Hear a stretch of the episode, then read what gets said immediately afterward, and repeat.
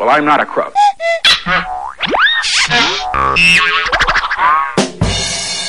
Samba News.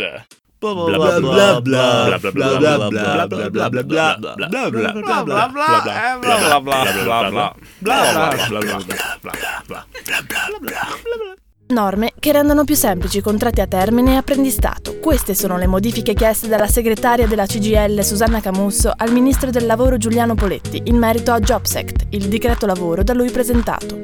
Il governo si metta per una volta dalla parte del lavoratore e non dalle imprese, prosegue la Camusso. Ma il duro attacco della CGL non smuove il neo ministro del lavoro che reputa anzi sbagliate le preoccupazioni della segretaria. Sbagliato no, il Jobs Act divide ancora, sia all'interno del sindacato, con la CISL che non approva l'attacco della sua segretaria, sia all'interno del PD, con il presidente di Sinistra Ecologia e Libertà Nichi Vendola che giudica negativa l'idea di rendere totalitario il processo di precarizzazione del mercato del lavoro.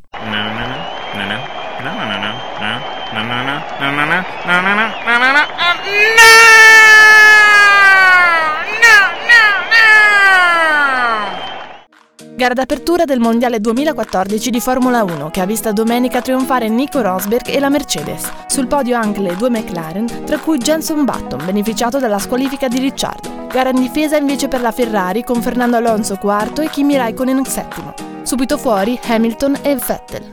One, two, three, four. Nuova e imperdibile occasione per i musicisti trentini.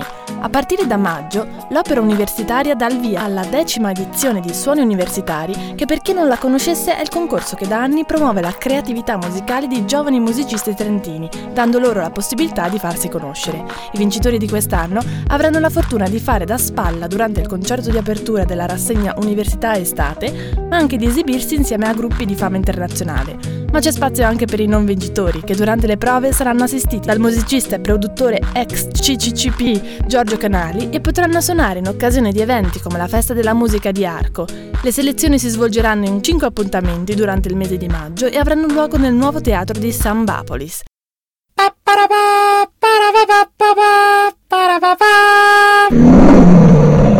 lunedì 10 marzo riparte ad ore 21 in aula Kessler Lavoro Tossico, la rassegna sul cinema e lavoro che mira ad approfondire i modi con cui il cinema ha rappresentato storie, luoghi e mondi legati all'attività lavorativa.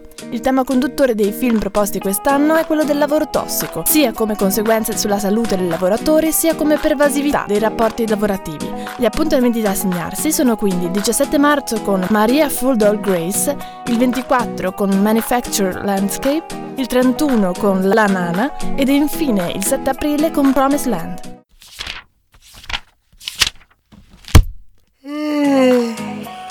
Conferenza aperta al Collegio di Merito Bernardo Clesio. Anche quest'anno il collegio vi propone una vasta offerta del suo programma culturale, due cicli di seminari e 14 incontri tematici che avranno luogo in via Santa Margherita 13 dalle 18 alle 20. Tra gli appuntamenti vi ricordiamo la conferenza di giovedì 20 marzo tenuta dal professor Davide Bigoni intitolata Strutture soffici resistenti e ultraresistenti e quella di lunedì 24 tenuta dal professor Yuri Bozzi dal titolo La cura delle malattie del cervello. Per partecipare agli incontri dovrete registrarvi con almeno tre giorni d'anticipo, mentre se volete vedere il programma basta andare sul sito www.unitn.it slash collegio di merito.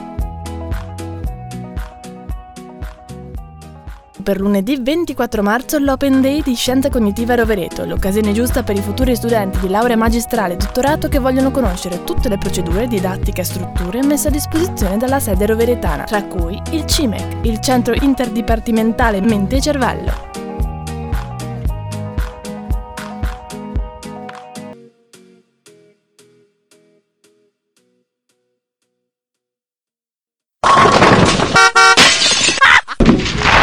I'm not a crook.